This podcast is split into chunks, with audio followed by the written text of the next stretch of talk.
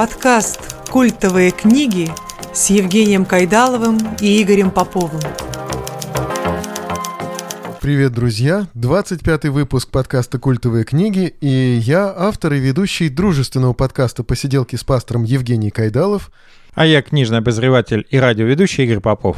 И говорим мы сегодня о писателе, который вот через 60 лет после своей смерти стал вдруг резко популярен, особенно у себя на родине. Мы говорим сегодня о Нобелевском лауреате, участнике сопротивления антифашистского Альбере Камю и его безумно популярном теперь романе «Чума». Поехали! Ну что ж, друзья, снова мы предупредим о том, что в нашем разговоре будут спойлеры, и мы, конечно же, поговорим о содержании этой книги. Мы, конечно же, расскажем о том, что чума закончится когда-нибудь, да, и это, наверное, самый главный спойлер, который, в общем-то, очевиден. Ну и мы поговорим об эпохе, мы поговорим об этом удивительном человеке, и мы поговорим о его романе. Да, и очень интересно, я вот послушал тебя и даже улыбнулся, когда ты сказал, что он вдруг внезапно стал популярен на родине. Камю безумно популярен во Франции, ну, да, как да. никто другой, наверное, как, э, наверное, его вечный соперник, друг э, и противник Жан-Поль Сартер, два Да, все-таки да, главных философа-экзистенциалиста, хотя и Сартер, и Камю очень не любили, когда их называли философами-экзистенциалистами, особенно Камю. Камю отрицал. Более того, Камю даже как-то немножко иронизировал, что не, не называйте меня философом и тем более экзистенциалистом, тем паче, что я написал единственную свою философскую работу «Миф о Сизифе», где сделал кучу выпадов против философии экзистенциализма.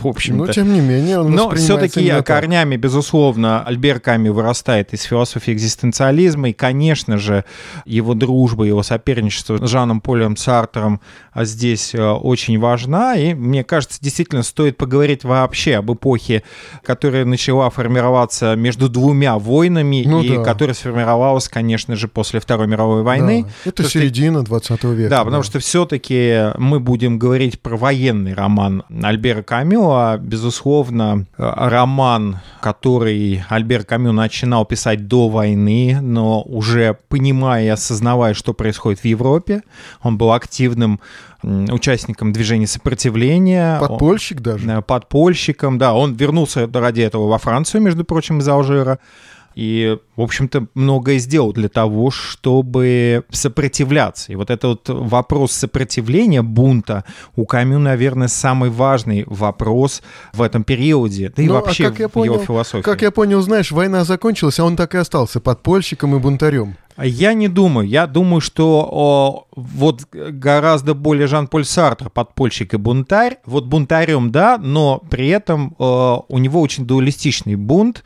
У Камю все-таки бунт вообще сопротивление а, для Камю были важны. Он этому Да. посвящает, собственно говоря, несколько работ. Вообще Камю а, в большей степени, ну как сказать, в большей степени нельзя сказать. Да, он писатель и он эссеист. Да, у него Да. очень много эссеистики. Он действительно очень талантливый журналист, журналист не в плане какой-то корреспондентской своей работы, а именно публицистической деятельности, да, его эссеистики. Может быть, немножко поговорим про Камю в начале, да? Да-да-да. да, и обязательно. поговорим про эпоху вообще экзистенциализма и, конечно же, поговорим про главных, наверное, людей, которые сформировали Альбера Камю как мыслителя и как писателя. Да, ну, начнем с э, каких-то таких обычных биографических данных. Альбер Камю родился 7 ноября 1913 года во франко-алжирской семье в Алжире на ферме в- у местечка Мандави. Его отец Люсьен Камю, альзасец по происхождению, был смотрителем винного подвала и погиб во время Первой мировой войны. В общем-то, ну, погибает очень так, да, в бою. Он получает смертельное ранение, умирает в госпитале. А, был, служил в легкой пехоте. В 1914 году это происходит. То есть, ну, ты понимаешь, что Камил вообще Год не роду, знал. да. да. То есть Камил вообще не знал. Мать Кутрин Санте, она испанка по национальности, полуглухая и неграмотная. И вообще вот это взаимоотношение с матерью, да, И, ну, соответственно, у Альбера э, еще был старший брат Люсьен. И вместе с матерью и с братом Альбер Камю э, приезжает э, в район Белькур, э, город Алжир, и жили вот они в бедности под началом своей вольной бабушки. Вообще вот эти вот взаимоотношения матери и бабушек, mm-hmm. и вообще взаимоотношения главных героев со своими матерями, да, очень важная, наверное, очень важная тема в творчестве Камю. Ну, конечно, мы все вырастаем из детства, мы все вырастаем из того, что в этом детстве происходит с нами. А смотри, ведь два великих мыслителя экзистенциалиста французских, Жан-Поль Сартер и Альбер Камю, они выросли из разной среды.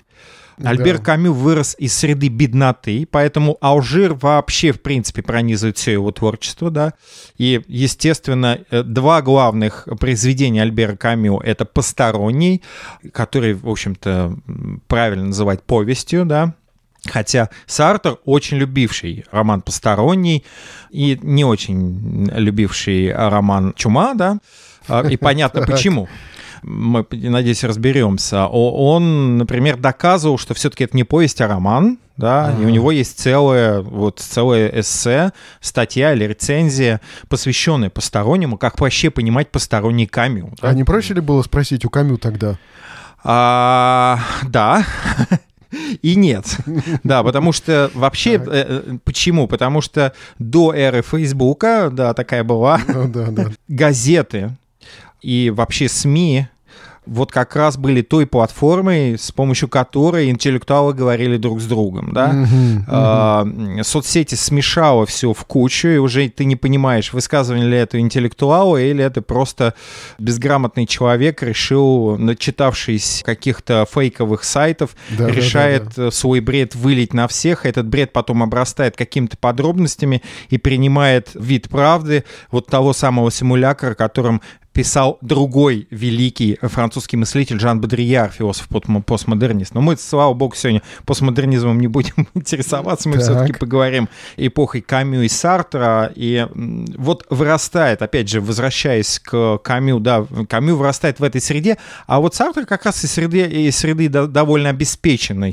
Он вырос в обеспеченной семье, соответственно, никогда у него не было проблем с финансами, с материальным а, положением, да, он всегда понимал, что его задача это вот интеллектуальное развитие, университетская карьера, карьера мыслителя и философа, а Камю сам себе ищет эту карьеру. В 18 году Альбер стал посещать начальную школу, которую окончил с отличием, представь себе, в 1923 году. Интересно, его мама до конца своей жизни, естественно, была полуглухой и малограмотной женщиной, и он посвящает ей книгу, а, и в этом посвящении пишет «Моей матери, который никогда не прочитает этой книги. Ага. Да, то есть вот эти очень странные взаимоотношения с матерью, да, и если ты помнишь если чуть-чуть, э, значит, э, быстро метнуться в роман э, «Чума», то взаимоотношения доктора Ре и его матери, они очень похожи. Ну, Конечно, они хорошие там, а, вполне. Так и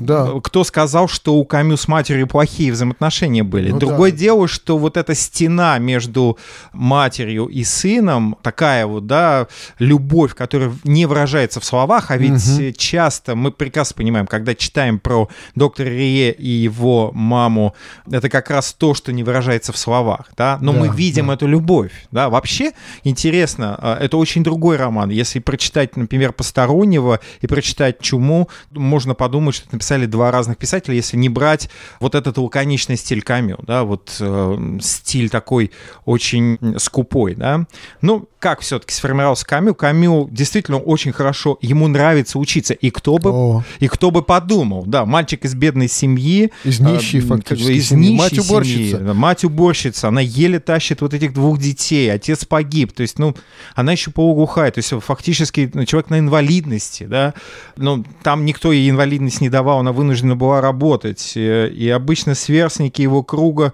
на этом бросали, то есть они заканчивали начальную школу, там научился читать, писать, и слава богу, считать там на пальцах, не знаю, там десяти, до десятичных дробей не ну, доходить, да, да? да, и все, и шли работать, чтобы помогать семьям, это действительно э, Алжир, бедные французские, вообще не просто бедные французские семьи, а бедные семьи такие межэтнические, да, это часто Да, это да, да. межэтнические семьи, там, в общем-то, такой был довольно а, серьезный котел, культурный был, да, но, а, слава богу, что ему попался очень хороший учитель начальной школы Луи Жермен, и он смог убедить родственников в необходимости получения для Альбера, там была, напомню, еще и бабушка деспотичная, которая Ага. вообще в чем-либо убедить очень сложно было. Да. А, но он убедил в необходимости Альберу получить, дальше получать образование, и именно этому учителю Альбер Камю в своей знаменитой Нобелевской речи уделяет а, особое внимание, говорит о том, что благодаря этому человеку я, в общем-то, здесь стою перед вами. Это Но это действительно немало. так. Это значит, Нет, да. это значимый, ну, наверное, один из самых значимых людей в его жизни, школьный Да, учитель. Да, ну, нужно сказать, что у него было несколько значимых людей, и ему вообще с учителями везло, нужно сказать, да, потому что когда он обучался в Алжирском университете, его учителем был известный педагог, мыслитель и философ, да, А, и поэтому это не только тот самый вот один учитель, который повлиял на него, конечно, да. Естественно, в лицее Альбер глубоко познакомился с французской культурой, много читал. Он, кстати, начинает много читать и увлекается литературой. Он начинает читать русских философов и русской литературу, которая очень Ага. сильное влияние оказала на него. В частности, на него оказал, конечно же, влияние Федор Михайлович Достоевский. И вот это мы запомним. Но он скорее, наверное, Достоевский входит в его жизнь уже во время его учебы в университете, потому что вот в 1932-1937 годах Альбер Камю э, начинает учиться в Алжирском университете, а, где он изучает философию. Во время учебы в университете он очень тоже много читает. Вот как раз тогда он начинает читать Андре Жида, а, Федора Михайловича Достоевского, Фридриха Ницше.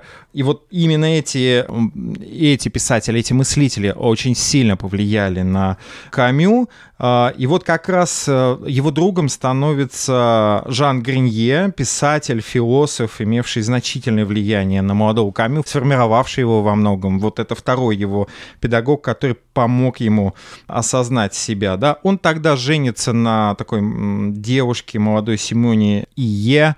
Он развелся в 1939 году, потому что он не, не может за, закончить, потому что он, кстати, увлекался футболом, он был э, страстным футболистом, страстным спортсменом, он очень таким энергичным молодым человеком, но, к сожалению, э, у него обнаруживается туберкулез, и он не может продолжить ни занятия футболом, а страсть к футболу на все, Мгм. на с этим я с ним очень не схожусь.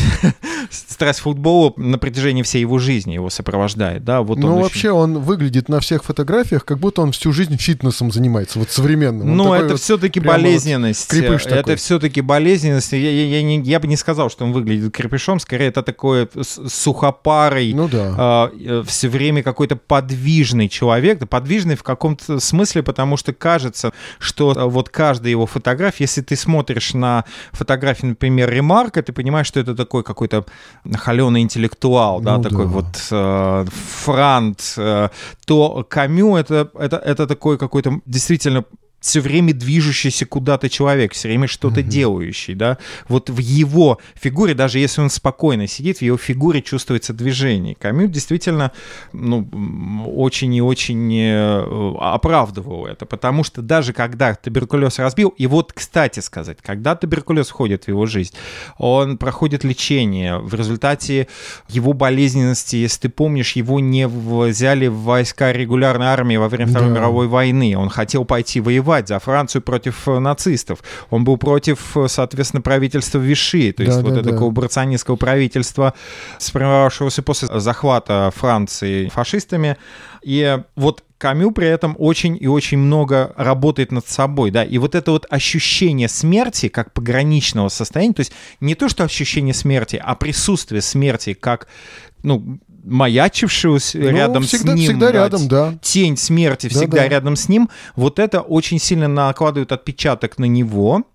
А, и, естественно, на его мысли, на то, что он думает. Он очень много читает, и как раз тогда он вовлекается с трудами Северина Киркегором. Как ты понимаешь, вот этот первый философ-экзистенциалист, он первый начинает, ну, один из первых, скажем так, применяет термин «экзистенция». Он не называл себя никогда э, экзистенциалистом. Его и непонятно. Датский философ, то ли философ, то ли теолог, да, угу. который как раз э, говорит о экзистенциальности, то есть э, философии э, бытия, философии жизни, uh-huh. да, философии сущностей жизни, да, и он отделяет экзистенцию от э, просто жизни, да, он говорит, что экзистенция больше, чем жизнь, больше, чем просто существование, то есть это осознанная жизнь, это осознанная философия, то есть она проявляется тогда, когда человек сталкивается вот с этими пограничными состояниями, да, Естественно, он читает Льва Шестого, Мартина Хайдегера, Карла Ясперса. То есть, как ты понимаешь, это прям такой экзистенциальный набор, да, и он, естественно, формируется, ну, естественно, Мальро и так далее, да. То есть он формируется в, скажем, сейчас, сейчас бы это назвали такой философский тренд своего времени. Да? Ну хорошо, но тогда возникает вопрос, жизнь-то жизнью, но экзистенциализм, он э, еще как-то позиционирует эту жизнь по отношению к Богу. В общем-то, наверное, это значимо. Смотри, здесь очень довольно сложный вопрос, и я бы не хотел, чтобы наш подкаст превратился в философский, да, может быть, да, есть да. такой формат, но это явно может быть не со мной, да, я не философ, но сфера, э, сфера моих интересов гуманитарная. Конечно же, я знаю, что такое философия, и читал философов. Но э, про экзистенциализм можно сказать следующее. Смотри, основные идеи экзистенциалистов, вообще, в принципе, экзистенциализм э, формируется впервые, да, вот начиная с Сьеррена Киркегором, но как о философии, вот о философии экзистенциализма заговорили где-то в 20-х годах 20 века, да, Угу. Именно тогда, когда тут, там появляется Сартер, там появляются такие мощные фигуры, да, там появляется Ясперси. Вот есть два направления. Это религиозные экзистенциалисты, да, да, да. да и атеистические экзистенциалисты. Нужно сказать, что Камю э, относить, я бы сразу говорю, что Камю относить к атеистическим экзистенциалистам нельзя, потому что сам он говорил о том, что он не атеист, но при этом он постоянно находится, скажем, в борьбе с религией, да, то есть да, вот не это то, что в борьбе с религией, вот, вот это очень важно. Жан-Поль Сартер борется с религией, потому что религия кажется ему вот этим искусственным, скажем, искусственной подпоркой человека, который не может признать вот э, абсурдной жизни, то есть э, жизнь просто как случайный факт, с которым ты сталкиваешься, да, и вот это вот страх человека, ужас человека перед небытием, да, и человек становится экзистенциальным, да, вот обретает свою сущность, когда он значит, вступает в эти пограничные ситуации, ну, немножко, да, объясню это, да, потому что вот немножко получается так туманно и путано.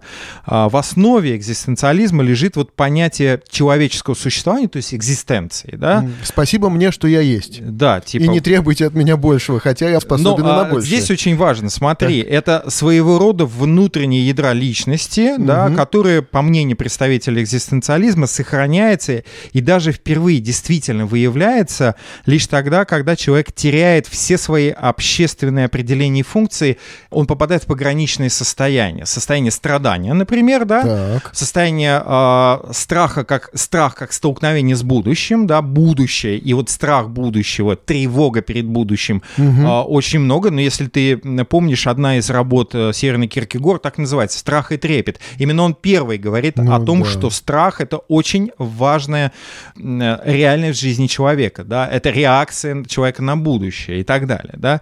Так вот, э, в этой пограничной ситуации человек проявляется, и, и вот, э, по сути, если говорить о философии Альбера Камю, то Альбер Камю, все философы, все основные философы, они ставят э, перед собой главный вопрос философии, да, они как-то его формулируют. Кто-то, значит, ну, предположим, там, Ницше его формулировал по-своему, да, скажем, там Платон по-своему. Вот у Альбера Камю главный вопрос философии был такой.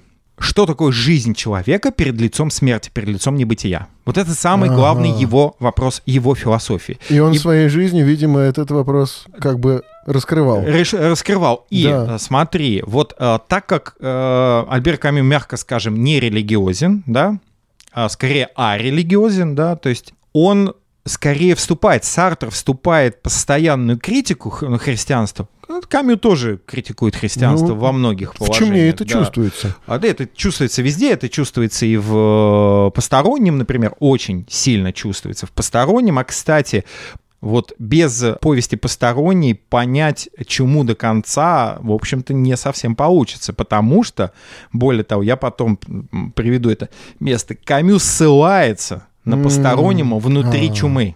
Ну, я просто читал. Я не читал посторонний, я просто читал Чуму, наслаждался актуальным сюжетом, как бы, хотя вот э, в разговоре с тобой мы говорили, что, мол, типа, вот не надо воспринимать это как историю эпидемии, но... Да, конечно, это но не лично история- я это- читал это, это- именно это не как история, история это эпидемии, история там эпидемии, прямо... да. Так вот, экзистенциализм чем отличается, например, от рационализма с его попытками мышления в чистом виде, да, потому что мышление с точки зрения экзистенциализма превращает человека и мир в свои объекты. То есть, грубо говоря, сейчас вот просто я объясню, Мгм. да, э, рационалисты делят на объективность и субъективность, да, а а экзистенциалисты утверждают, что нет объективности, субъективности. Да? Человек э, вмещает сущность человека, его экзистенция вмещает в себя и объективное, и субъективное. Ну да. Человек существует в объективно-субъективных категориях. Да?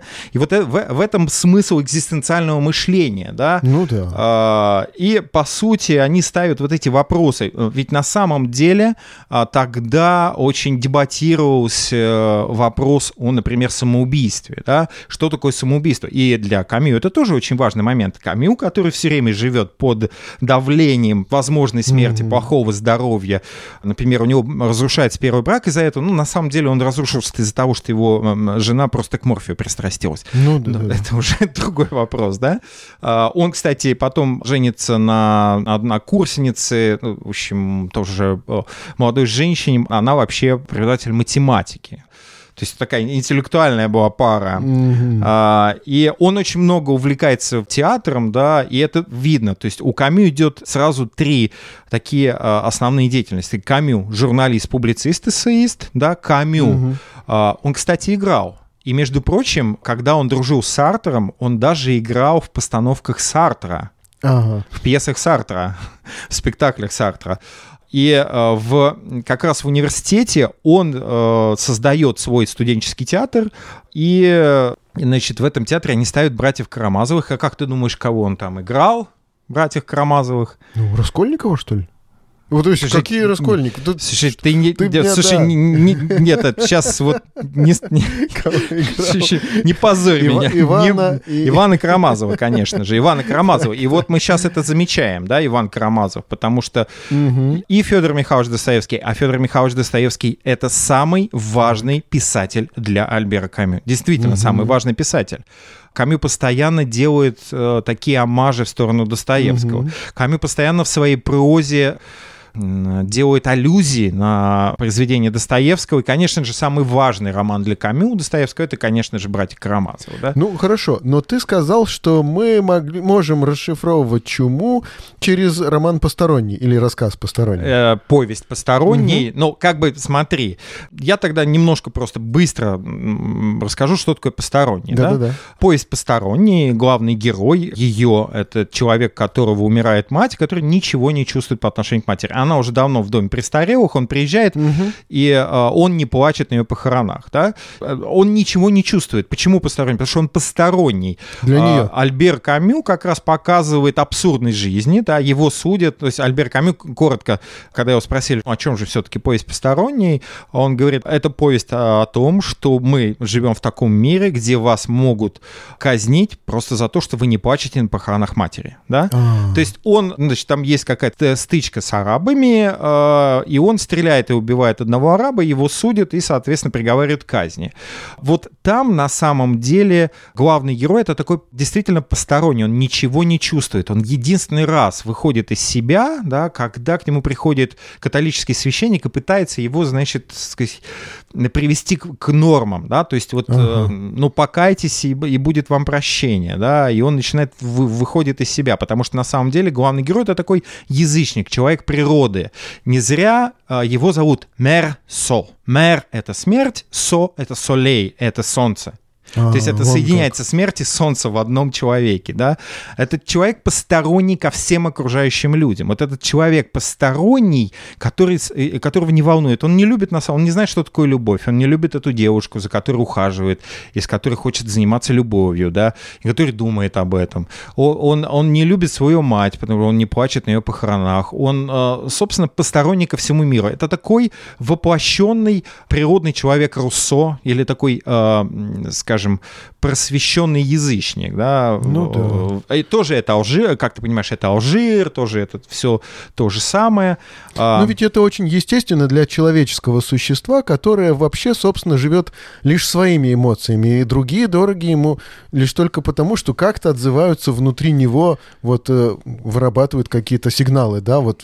То есть, э, то есть, ну, на самом деле он изобразил фактически, ну, среднестатистического обычного человека. Нет, нет, нет, нет, не среднестатистического обычного человека. А. Как раз а, именно обыватели его убивают, именно обыватели его казнят. Обыватели находятся в рамках каких-либо условностей, общественных условностей, религиозных условностей, культурных условностей, а он вне культурных условностей. Он посторонний ко, ко ну всему да, этому. Более да? естественный. В да, этом это вот естественный человек. А угу. тот как раз э, человек, о котором писал Руссо, да, угу. э, ну, эпоха просвещения это эпоха такого, как ты понимаешь, позитивизма. Вот ну, человек да. должен осознать, что должен быть просвещен, он станет счастливым, тогда исчезнут войны. Да? И мы понимаем, что поколение Камю и Сартера не могут ну, да. э, исповедовать эти взгляды по одной простой причине. Они видят, к чему приводит просвещенность. Ну, да. Да, я бы не назвал, войнам. да, я бы не назвал бесчувственного человека счастливым. Действительно так. Лучше да. уж чувствовать и лучше уж, пожалуй, страдать, но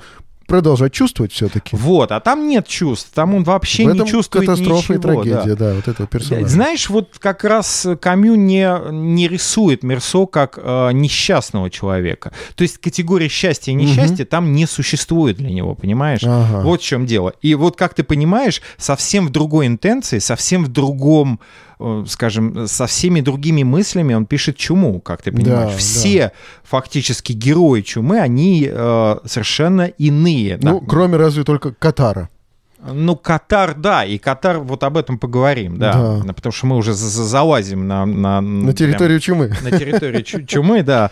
Я так. просто быстро расскажу, что потом, собственно, угу. у него была бурная политическая карьера, там, например, он да, вступает вот в французскую коммунистическую партию в 1934 году и, и быстро из нее вылетает, э, потому что его коллеги обвинили в троцкизме. А. Вообще он, Камю, противник любого тоталитаризма и авторитаризма авторитаризма. Поэтому, как ты понимаешь, ему будет неуютно с коммунистами, а Жан-Поль Сартр ну, да. коммунист, да, и, соответственно, он, более того, он едет, нет, он посещает и Кубу, там вводит э, с, значит, знакомство с Фиделем Кастро, он посещает, соответственно, Советскую Россию. А, а Камю? Не Камю, Сартр, э, Сартр угу. да.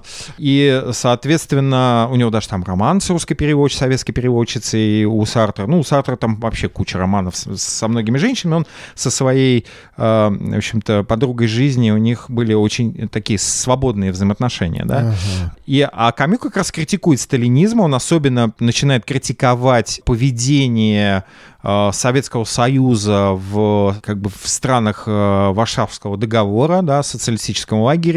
Он критикует тоталитаризм и, естественно, ссорится быстро с Сартром. Да? Mm. А, ну, соответственно, во время войны, это уже после войны, естественно, да, во время войны э, Камю, как мы уже говорили, он приезжает во Францию, в Париж, он участвует в сопротивлении, он активный такой член антигитлеровского подполья.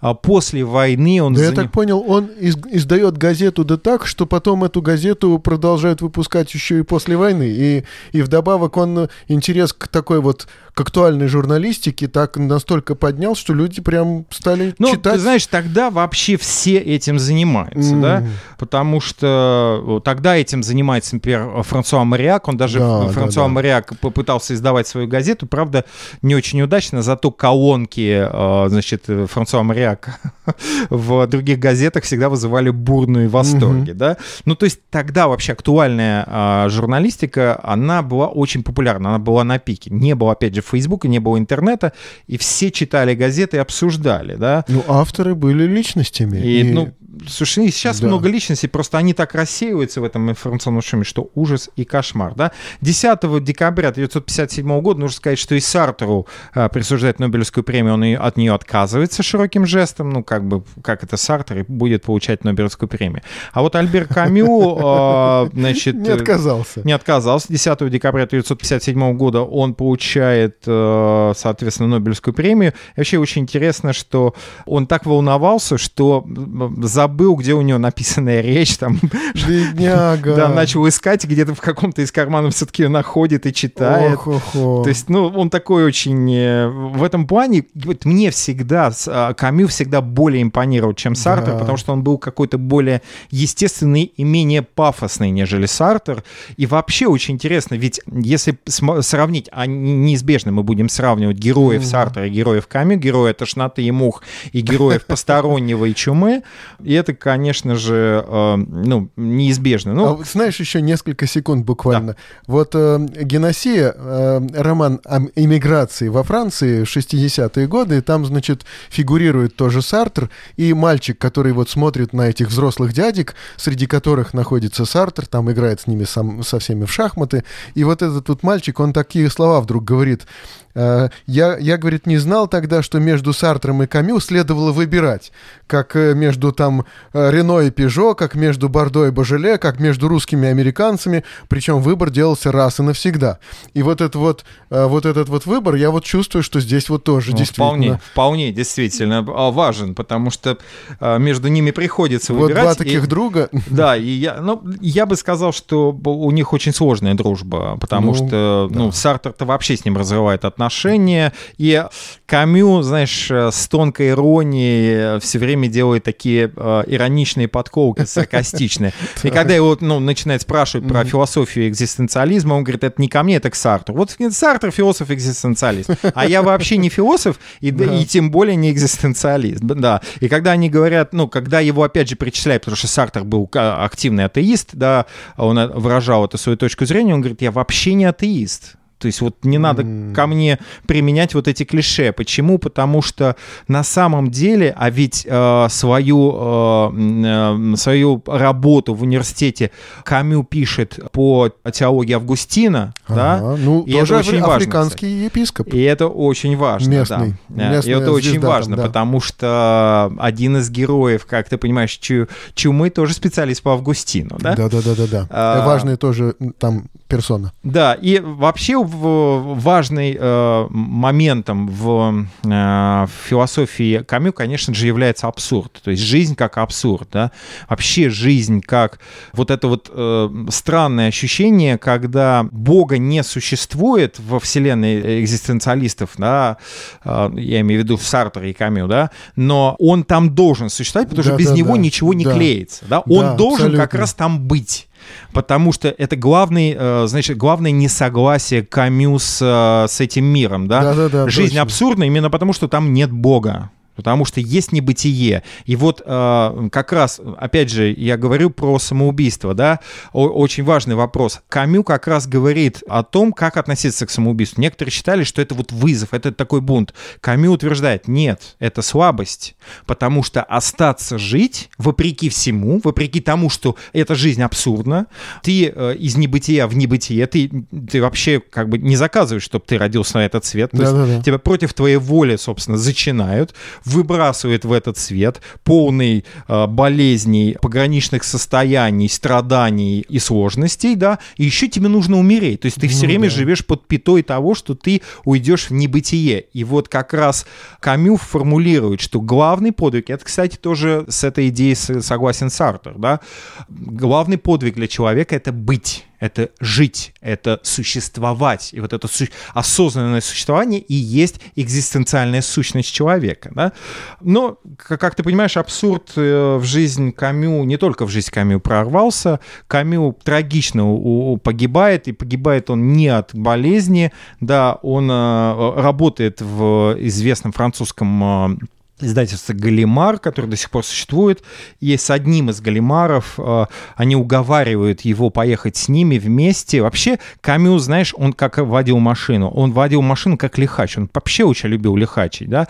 А, а Галимар э, в этом э, абсурдность всей ситуации. Галимар очень аккуратно водил машину. И Но вот за это... рулем сидел именно Галимар. За, за рулем сидел Галимар. И вот в этом абсурдной ситуации, да, за рулем сидел очень осторожный водитель. Они ехали по шоссе, и, в общем-то, случается трагическая случайность, их э, выносят на обочину, и они вырезаются в платан и разбиваются. И, соответственно, Камил погибает сразу, в его портфеле находят э, неиспользованный железнодорожный билет, то есть он мог поехать на железной дороге и остаться живым, да, угу. и незаконченную, соответственно, повесть находят. Галимар через несколько дней умирает в больнице, но выживает его жена, Галимара. Жена, ну да. да. Но ведь по этому поводу есть конспирологическая теория. Это его, это, слушай, я думаю, что про, про то, что его убили по, заказу, КГБ. по заказу КГБ, я даже касаться этого не буду, потому что это вот, ну, редкостный бред.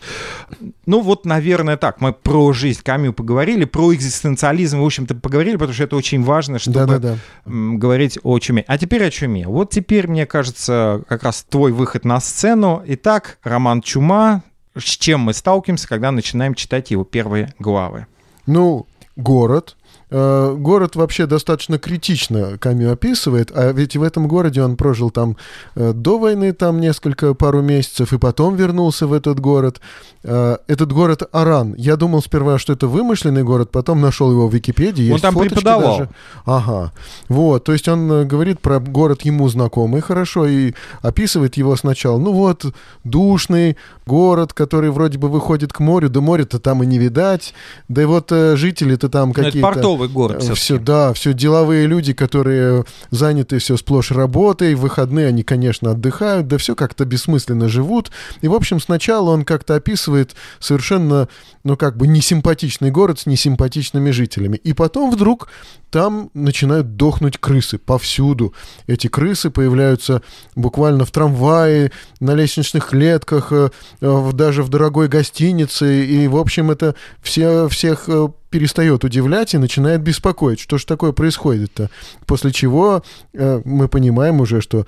Кстати, первым сказал, что будет эпидемия, отец Панлю, когда вот разговор зашел только об этих дохнущих крысах, и их там что-то больше 800 э, за день сжигали. Это этих... как раз тот самый священник-иезуит, специалист по э, Августину, да, да, да. который играет тоже важную роль в романе. Он как бы там является таким представителем христианства всего. Он как бы за все христианство отвечает, и не слишком хорошо, вот честно говоря, у него удается это самое. Ну, не факт. Ну... Не факт, потому что мы видим видим все-таки трансформацию взглядов отца Панлю. Ну да, романе. он там эволюционирует, прямо да. так скажем. Вот. Ну, ну, можно назвать э, сразу самые важные герои в Да, романе. конечно же, у нас все повествование вращается вокруг доктора Рие. Это такой молодой, сильный такой мужчина, лет где-то 30, да, и вот э, как бы он встречается с различными людьми, он соприкасается там и с другими докторами, там с, ну, с, с мэрией, лицами, да. с э, полицией. И так да, далее, и там да? появляется несколько еще персонажей, там Тару некий такой, который жил в отеле и писал что-то в своей записной книжке. Там периодически цитируются его записные книжки, а потом они очень неплохо подружились вот с этим вот главным Он ведет героем, антологию незначительных поступков. О, вот. А, это, кстати сказать... У него из... какие-то такие зарисовочки из да, жизни города. Да. И э, в конце концов мы понимаем, что э, повествование от третьего лица ведет на самом деле э, один из героев, да, это доктор mm. э, Бернар Рее да? Да, вот мы встречаемся с его именем в самом начале, а, как сразу же оно забывается, и в самом конце. А так его все время называют вот по фамилии Рие, Рие, Рие да. постоянно. Мгм. А, Есть журналист Рамбер, это совершенно случайно попавший журналист, который хотел сделать, соответственно, репортаж о- Да. об Аране. И, Когда начинаются там карантинные мероприятия, он Как- пытается вырваться оттуда. И Да, он говорит, и он я к этому застревает. никакого отношения не имею. Вот, и самое меня, интересное, я здесь что- ни при чем. Да, Рамбер как раз ощущает себя посторонним в этом А, городе. вот в чем дело. А, а, ну, там он же совершенно другой посторонний. Дайте да. мне, говорит, справку, что я здоров, я отсюда уеду. Ему говорят, да ты не уедешь, здесь карантин. Да Но- я как-нибудь, дайте справку мне. Э, Арие Да. же логично говорит. Я, говорит, даже если бы я мог бы вам дать э, эту справку, Да. кто, кто гарантирует, что вы уже не заразились, или кто гарантирует, что выйдя отсюда, вы не заразитесь? Я Да. говорю, никто вам не даст такую справку, да? Соответственно, отец Пан Лю, это изуит, э, э, священник-иезуит, который там представитель э, церкви. Да, в- весь город ждет его проповеди. Вот что же скажет, ну как бы Бог его устами фактически. Что же скажет отец Панлю? Они Ой, готовятся ой, к этой проповеди. Очень интересный э, служитель, скромный служитель мэрии или там муниципалитета, Да. это Гран, да. Потом А. выясняется, что он пишет книгу. Он так э, скромно говорит, ну вот я, я там работаю, у меня там свое дело. И Ред догадывается, наверное, книгу пишет Мгм. вообще. Ну а человек. что же еще, да. И Е- вот он сочиняет эту книгу, он, он мечтает, что когда-нибудь издатель прочтет буквально первые строки и скажет «шляпы долой». И, и вот он, он всю свою душу вкладывает в эти первые строки, и фактически кроме первых строк он так ничего и не напишет. На самом жизнь. деле, зачем он пишет эту книгу? Вот э, у, него, у него случилось расставание с его женой. Жанна. И он страдает из-за этого. Хотя, э, когда они жили вместе, им, в общем-то, не о чем было поговорить. Фактически из-за этого они и расстались, мне как Но кажется. а, на самом деле не не о чем было поговорить, а Гран был настолько погружен, то есть вот ему обещали одно, а, соответственно, платили деньги не так, как обещали, и продвижение по службе не случилось, потому что умер, собственно, человек, который его нанимал на эту А. должность. И он так был обеспокоен зарабатыванием денег, что совсем, э, э, совсем не, обра- не обращал внимания на жену, вернее, не выражал свои чувства к жене. Ну И да. жена уехала, соответственно, с, с другим, Потом он страдал с другим человеком. И вот он хочет написать эту книгу, чтобы Жанна, его жена, вдруг увидела, как он ее любит. Потому что для Ага. него это очень важно, как раз вот это самое начало книги, чтобы с самого Да-да-да-да-да. начала книги было понятно, насколько он любит свою жену, которая его покинула. Да? Но он пишет что-то про прекрасную амазонку, которая едет на прекрасном, роскошном гнедом каком-то там скакуне через прекрасный ароматный сад. И, в общем, вот в это все он вкладывает всю свою душу, переписывает, там шлифует детали отдельные. Рия говорит, ну, да, да. Вот, э, ну, Рие говорит, что, Рие говорит, что, ну, да, да, интересно, что будет дальше, да. Есть некий э, странный, какой-то темная личность Катар, который вначале Его вытаскивают из да, петли. из петли, он потом, значит, боится всего, он все время говорит о том, что, что вот а я со всеми общаюсь, видите, А, да, вот да, я да, с да. этим, я Он этого ждет знаю. ареста. Да, потому что он ждет ареста, это контрабандист, э, такой темная личность. И вот как раз чума для него, а, она принесла облегчение. То есть все забывают э, Ну да. э, искать его, да, потому Для что него не это очень него. комфортное состояние. Он даже там какой-то бизнес делает, в общем, во время чумы. Да, и, соответственно, есть такой чопорный следователь Атон, а, у которого есть сын, и вот этот спойлер, я не знаю, вот жесткий спойлер, не жесткий спойлер, сме- смерть этого сына становится вот этим пограничным состоянием, пограничным случаем для Ну, для Ирие, многих, для для многих, Ирие, да. да, ну вообще для всех героев, да, и для Тару, и для Рие, и, конечно же, да, особенно для отца Панлю, ведь отец Панлю меняет полностью свое отношение к тому, что происходит а, после этой Да, смерти. но, да. тем не менее, это и для Панлю э, не стало вот началом его перелома. То есть перелом у него случился уже раньше. Он уже был подготовлен, но тем, что что-то происходило в его душе. Давай мы немножко еще все-таки вот о том, как начиналась чума. Вот это все-таки мне очень понравилось, знаешь, тем, что, ну, э, мне показалось, что это именно так, как начинаются эпидемии, да, то есть начинают люди умирать от того, что называют странной лихорадкой, умирают несколько человек сперва, и люди начинают э, сп- спрашивать, а скажите, это действительно опасная болезнь? Вот несколько человек умерло, да, не, не, нет еще вылечившихся, и люди говорят, ну, может быть, это не такая уж смертельная болезнь. Никто не распознает чуму, а когда ее распознают как, чуму, они, значит, стараются все-таки это слово еще не называть. Руководство города говорит, ну, не стало бы паники, и, и пытаются какие-то мягкие такие карантинные мероприятия ввести, в общем, опасаясь побеспокоить население. А люди умирают. И когда уже признали, что это чума, ну, город закрыли не сразу. И э, люди продолжали, продолжали жить той же самой жизнью, которой жили. И, и только постепенно, постепенно вот эти карантинные мероприятия, когда уже все было неотвратимо, когда люди умирали уже во множестве, да, вот эти карантинные мероприятия были введены. Но, тем не менее, люди ходили на спектакли, э, ходили, э, значит, по своим делам, гуляли, в гости друг к другу приходили так достаточно свободно. Ну, здесь вообще очень интересно, что вообще, когда читаешь э, описание, да, отношения например, властей к э, начавшейся чуме, понимаешь, что э, ничего такого э, не изменилось, да. Например, Абсолютно. Например, вот небольшой кусочек. В вступительной части распоряжения сообщалось, что в коммуне Аран было зарегистрировано несколько случаев злокачественной лихорадки. Но пока еще рано говорить о ее заразности. Симптомы заболевания недостаточно характерны, дабы вызвать серьезную тревогу. И нет никакого сомнения, что население сумеет сохранить спокойствие. Тем тем не менее, по вполне понятным соображениям благоразумия, префект все же решил принять кое-какие превентивные меры. Эти ну, меры, да. при условии, что они будут правильно поняты и неукоснительно выполняться населением, помогут в корне пресечь угрозу эпидемии. И там, на самом деле, сообщается некая статистика. Вот там ум, умерло да, там да, 3, да. 300 человек. И они говорят, ну, а что 300? А это вот, ну, как бы, а это, а так всегда умирает? Или нет? У нас нет. И когда вот эта цифра начинает расти, то есть каждый день добавляется по 50 человек, да, то есть они вдруг понимают, что а, а, вот вдруг они видят, а, действительно видят ситуацию. Динамика-то. Динамику, да. да, то есть, ну что значит, мы же не знаем, сколько умирает человек, да. И вот интересно, что вот эти меры всегда, они идут с опозданием, они никогда не начинаются с опережением, ни, никогда вообще в истории, потому что экономика, потому что спокойствие людей, потому что еще целая куча доводов, мы не можем ввести меры опережая события. Мы должны дождаться, пока уже шарахнет по полной. И это похоже, что везде и всегда так.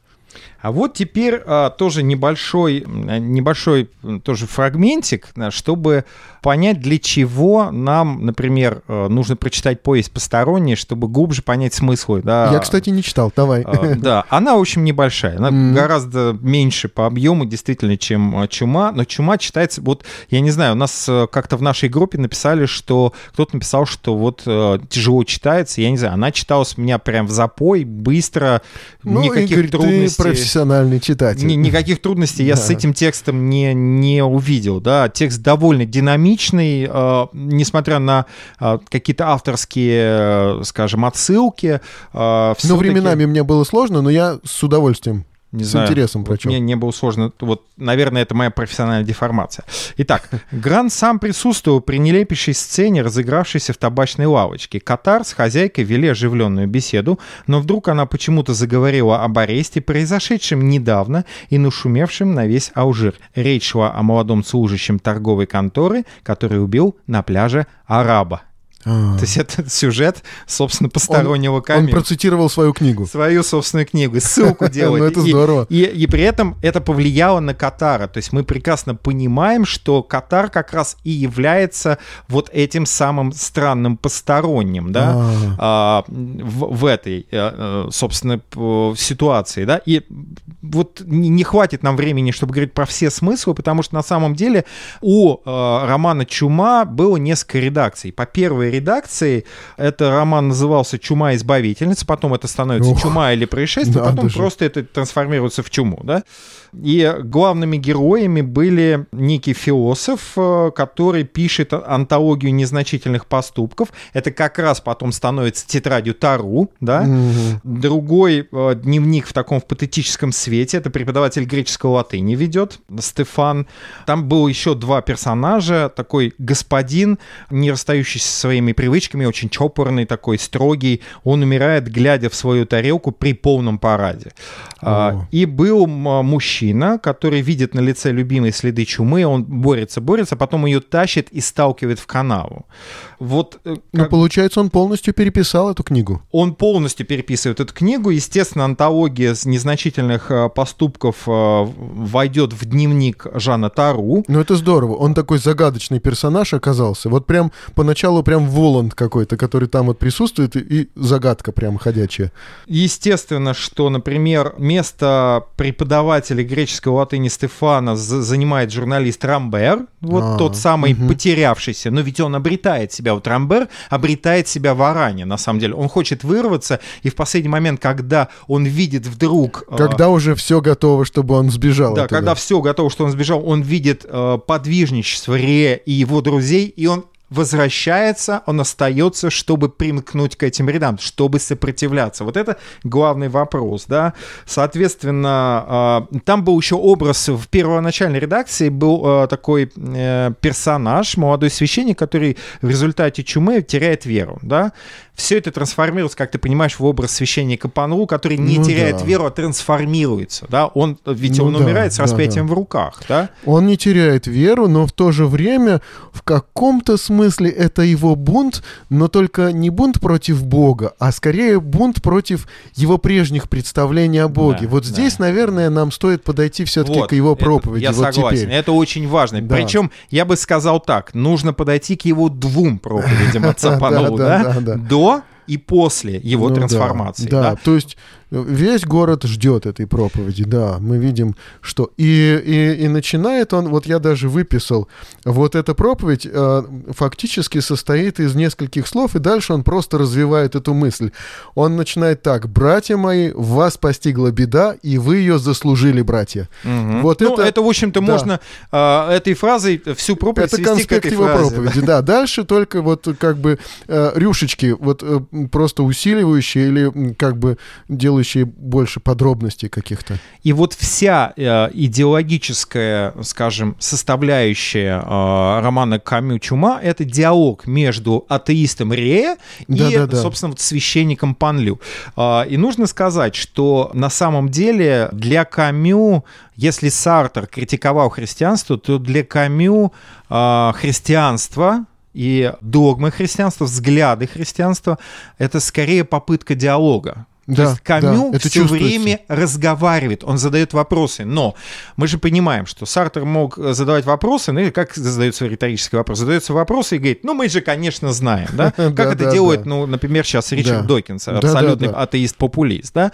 Но при этом... Поэтому его, наверное, не так интересно читать. Да, конечно, потому что гораздо более глубоких атеистов интересно читать, потому что это люди, которые задают вопросы, чтобы, чтобы услышать ответы другой стороны. В этом смысле, вот я, как верующий человек, мне было интересно читать вот этого, ну, как бы неверующего Камю, и я считаю, что очень полезно христианину почитать вот об этом диалоге, да, и, и оказаться, постоять на точке зрения вот противоположной христианству, как бы.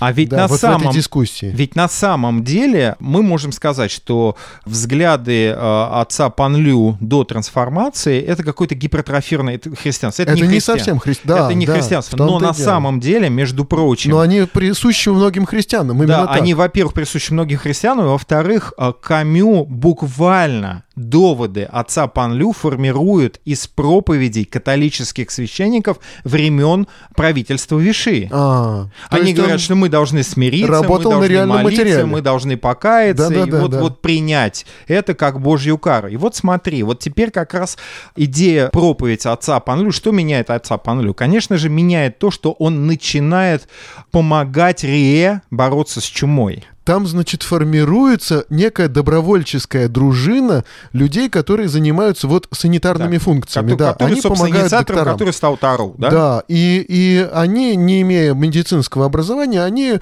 выполняют простую вот работу санитаров, а и, и даже не только санитаров, потому что вот уже пожилой вот этот вот Гран, он просто занимается статистикой. После своей вот этой вот работы в офисе он приходит туда и, и начинает заполнять карточки вот эти вот Мгм. на покойников. И эта работа тоже очень важна. Он участник вот этого вот движения добровольческого. И э, к этому же добровольческому движению присоединяется отец Панлю. И тогда кто-то из них говорит, его жизнь лучше, чем его проповеди. Вот Мгм. это гениально просто, действительно. Да, и, и действительно мы видим о том, что когда заболевает отец Панлю, он отказывается от лечения и умирает с распятием в руках, да? Вот и сама болезнь отца Панлю, ведь это же предстает там как его личный выбор, его болезнь.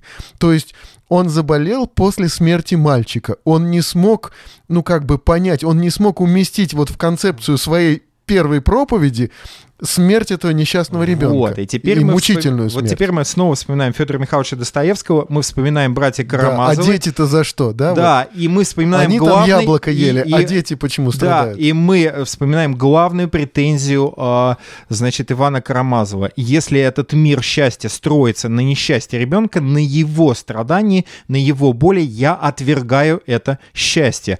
Это фактически говорит доктор Рие, перефразируя почти слово в слово, да? Ну, фактически и, и Тару то же самое. Ведь И он... Тару то же самое. Вот смотри, сам, самое интересное. Вот здесь вот мы, мы можем вспомнить двух русских писателей. Льва Николаевича Толстого, который, про которого мы говорили, и Федора Михайловича Достоевского, про которого, надеюсь, мы будем говорить. И, э, э, творческий метод, как Лев Николаевич Толстой доносил свои идеи в своих произведениях. И как это делал Достоевский? Ну, у Толстого философия была такая вот э, поучительная довольно-таки, Не- не- да? Мы не сейчас не суть философии Ага. говорить, а как он это делает. Да? У Толстого всегда есть носитель идей самого автора. Ага, Всегда. да. Либо это Левин в Ване Карениной, либо это Постышев в Крейцеровой сонате, либо это, соответственно, Пьер Безухов в, в «Войне «Войне и и мир», мире». да. Да, конечно же, многим э, героям э, Толстой дарует какие-то свои мысли, да, но есть основной носитель его идей, да, в произведениях. У Достоевского в произведениях нет одного носителя идей Достоевского.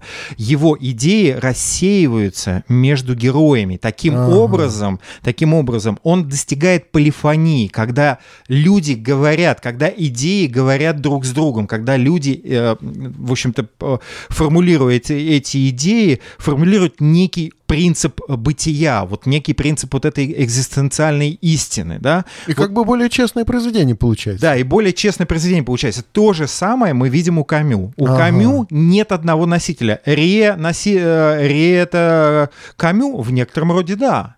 В некотором роде да. Но ведь и Тару носитель идей Камю. И в Но каком-то ведь- смысле Панлю. Э, не, ну и ведь а Панлю в очень э, сильном смысле носитель Да, да, Камю, да. потому что именно э, Панлю э, Камю дарует все те претензии к христианству и всю ту симпатию к христианству, которую испытывает Камю, потому Ага. что он безусловно э, симпатизирует христианам и, и говорит о том, что ну э, мне интересно. Как Даже они живут. когда, даже когда христиане начинают пургу нести, да, живут они все-таки, может быть, лучше, чем Да, говорят. да, да, и да, вот- вот, вот- его жизнь лучше, чем его И- проповедь. И это, и это удивительно, Да, на самом деле. бывает. Потом, э, опять же, э, мы, мы видим, например, э, журналиста да, Рамбера, и мы понимаем, в чем на самом деле идея Камю. Ведь на самом деле, что такое чума? Конечно же, чума — это антивоенный роман. Конечно же, первое, что в, в поколении Камю, когда говорили про чуму, сразу вспоминали коричневая чума, да, то Ага. есть это Фашизм. фашизм, да. Но Конечно же, чума гораздо более глубокая метафора. Это не какая-то пандемия, это не какой-то, какая-то болезнь. Это как бы концентрированное зло. И вот по отношению к этому злу каждый либо становится, проявляется свою э, экзистенциальную истину, то есть его существование становится экзистенциальным, то есть осознанным. И Камю говорит, бунт — это наш, э, наш выбор. Вот Мгм. свобода человека, свобода проявления выбора в этой ситуации, когда, смотри, когда, собственно, доктор Ре понимает, что он может не То есть э, чуму можно не победить, она может уничтожить город. Да, но все-таки они не отсиживаются ну, И в своих идут вот этих и вот борются квартирах. Да. без, э, пр- практически без какой-то надежды, что они победят. И только когда... э, э, Но только так и можно победить. Вот если они начнут отсиживаться, вот тогда они точно проиграют. И вот интересно, когда наступает первый просвет, что они понимают, когда исцеляется Гран? Да, это на, на Рождество происходит. Рождество, совершенно Да. верно. Это происходит Рождество, и они вдруг понимают, что вот Грант заболевает чумой, все, ну вот сейчас еще одного друга мы похороним, да, но он вдруг исцеляется. Потом появляются другие исцеляя, Ну да. исцеленные. Нет, ну выздоравливающие были и до этого, но вот такой надежды не было. Да, да, да. Вот здесь вот прям вот ощущается надежда. Здесь это, это ведь не зря. Камю надежду помещает в Рождество, да, потому что само Рождество по Камю — это вот как раз такой праздник, который да- дарит надежду. Он вообще не любит надежду Камю, потому что Да, надежда — это какой-то... Ну, у э, него самого ее нету практически. Да, это него. подпорка, это какие-то искусственности, но он настолько... Вот в этом дуализм Камю проявляется, да? Да, да, он да. не любит, а, значит, он не любит религию, потому что религия, а, собственно говоря, искусственная подпорка, да, она обнадеживает, она дает, придает смысл, когда смысла нету, да, в, этом абсурде, А, но при этом он говорит, ну, слушайте, но они опираются на это, и, и- и- и они могут это делать, они не просто могут это делать, они еще и помогают другим опираться на это, да, то есть вот находить опору, находить истинный смысл в этом собственном абсурде, то есть а, религия по Камю, собственно говоря, она преобразует этот абсурд. И э, это, кстати, один из, э, э, а- одно из того, что возмущает Камю. Нельзя преобразовывать абсурд. Человек должен столкнуться с этой реальностью. Жизнь абсурдна. Вы уйдете в небытие, и поэтому вам нужно мужество, чтобы жить эту жизнь с высоко поднятой головой. Бороться как бы бороться этим. против э, чумы. Чу- э, ведь когда побеждается чума, кто сходит с ума? Сходит с ума Катар, да, Ну, тот, кто приспособился. да, тот, кто Для кого чума — естественное состояние, для кого зло — естественное состояние. Да-да-да. Но а, мы же прекрасно понимаем, что ведь Эрие в конце а, романа говорит такие, произносит такие слова, что мы на самом-то деле э, зародыши чумы, мы, мы победили конкретную чуму, но зародыши чумы мы не победили. Ведь, по сути, только Рие считает, что человек совершенен. Вот это а, отрицание а, догмата о грехопадении, да, основное, что, Мгм. с чем не согласен, например, Камю с христианством, да, и Рие транслирует это, Ну, это что отрицание. прививается людям чувство вины, а Да-да-да, может быть, да. стоило бы что-то другое прививать. Ну да. Да, вот человек, с- э, человек рождается, собственно, совершенным и хорошим, и благим, и только вот э, какие-то рамки, в которые он по- по- помещается, делают его плохим, грубо говоря, да. И религия — это тоже одна, а, ну, скажем, одни из этих рамок, да. Но при этом, опять же, существует вот этот очень странный отец Панлю, который- которым симпа- начинает симпатизировать Рея, да. И э, сам Рея потом говорит, что мы-то чуму победили, но мы ее не победили. То есть мы победили конкретное зло, но зло, в принципе, человек Ну не да. может победить. Он говорит, что вот эти, собственно, бациллы чумы, они сами неубиваемые. То есть они где-то там... Где-то Затаились, там, да, да, да, где-то затаились. Это в самом конце вот этого романа мы видим, что еще вот, вот как этот Фредди Крюгер, он где-то там сидит где-то в конце на последних страницах. Ну вот, в общем-то, собственно говоря, мы подходим к финалу, наверное, нашего разговора о романе Камю «Чума». О чем же все-таки, на твой взгляд, роман «Чума»? Ну, Ну, знаешь, вот, да. опять же, я переформулирую, потому что вот о чем это сразу же школьная программа вспоминается, да? Что как бы мы видим, какие смыслы мы можем увидеть сегодня в романе «Чума», и как она может помочь, может быть, этот роман может помочь переосмыслить нашу реальность, то, что происходит с нами вокруг, особенно сейчас. Ну вот мне кажется, что вот этот вот первый слой, это фактическая история и события, для меня лично он оказался вполне важным и вполне рабочим. Да, вот я воспринимал это не как метафору, а как э, вот реалистичное описание, ну, каких-то там вот карантинных мероприятий и борьбы с конкретной болезнью. Да, для меня это было реалистическое описание, оно работает. Вот, но, э, конечно же, важно для меня, да, это, во-первых, э, противоборство вот почти что, ну, почти что безнадежная ситуация, да, и противоборство злу в практически безнадежной ситуации.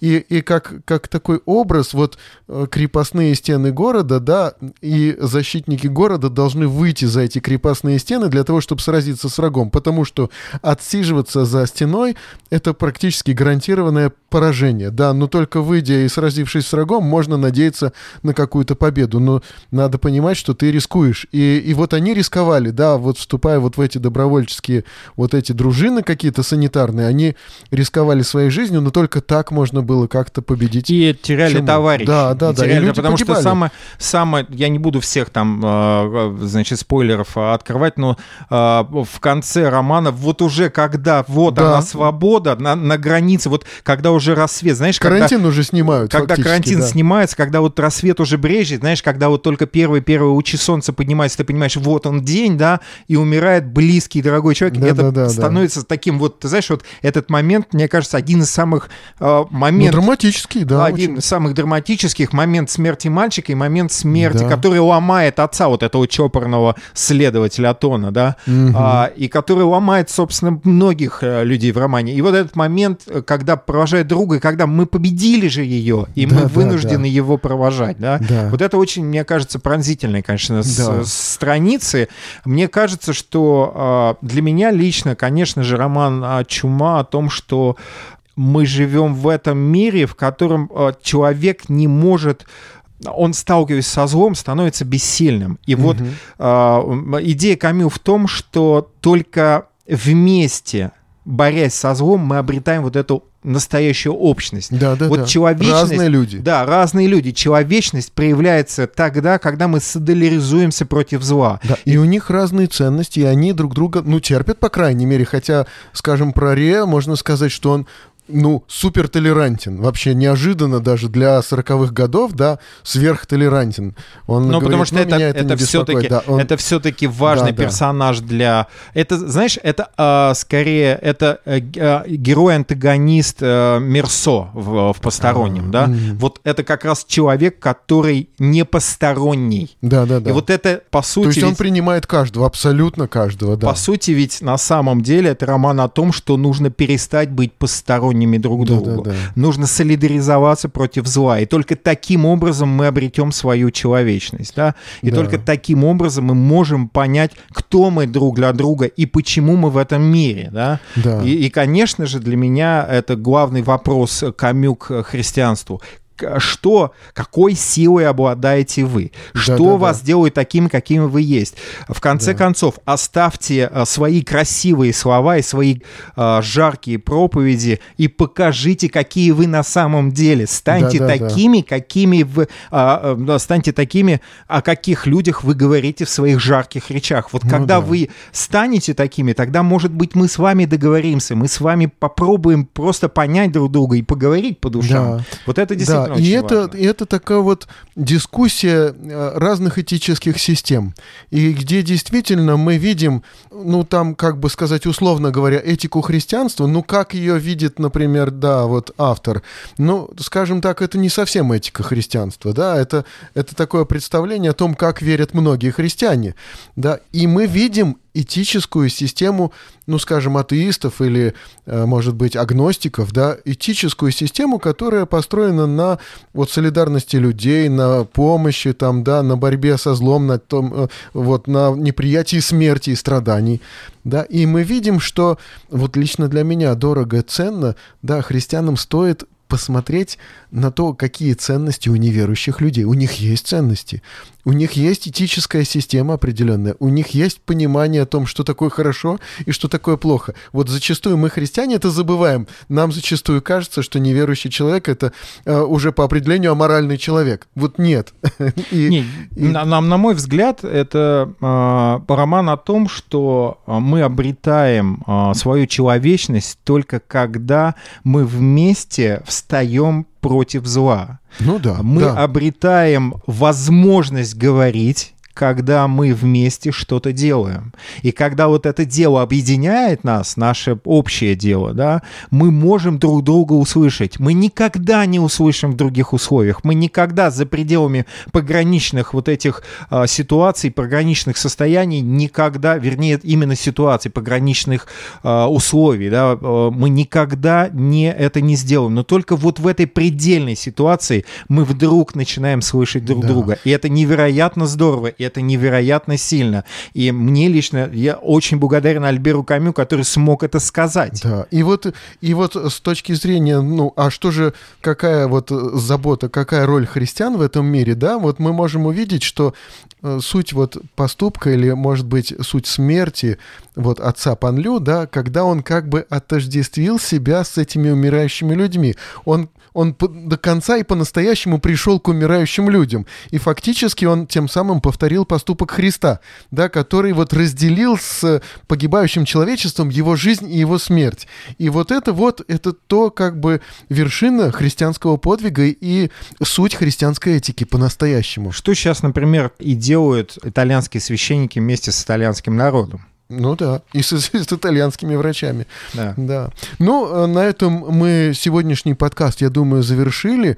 У нас тоже начинаются всяческие карантинные мероприятия, и даже как бы мы снабдили Игоря домашним микрофоном, я думаю, что вполне возможно нам придется какие-то подкасты записать э, через Skype как-нибудь или там через какие-то еще средства коммуникации, не глядя друг на друга, вот непосредственно, да. Но мы, конечно же, э, хотим вас э, обнадежить, что наши подкасты не прекратятся, мы будем продолжать записывать подкасты, мы будем говорить с вами о тех книгах, которые нас волнуют, которые не оставляют равнодушными, и вместе мы да. сможем противостоять тому злу, который мы видим вокруг себя. Да, даже если в режиме самоизоляции, да, да. Вот модное сейчас слово. И я могу только сказать, читайте мудрые книги, будьте лучше. До свидания, друзья, спасибо, что вы слушали. До свидания.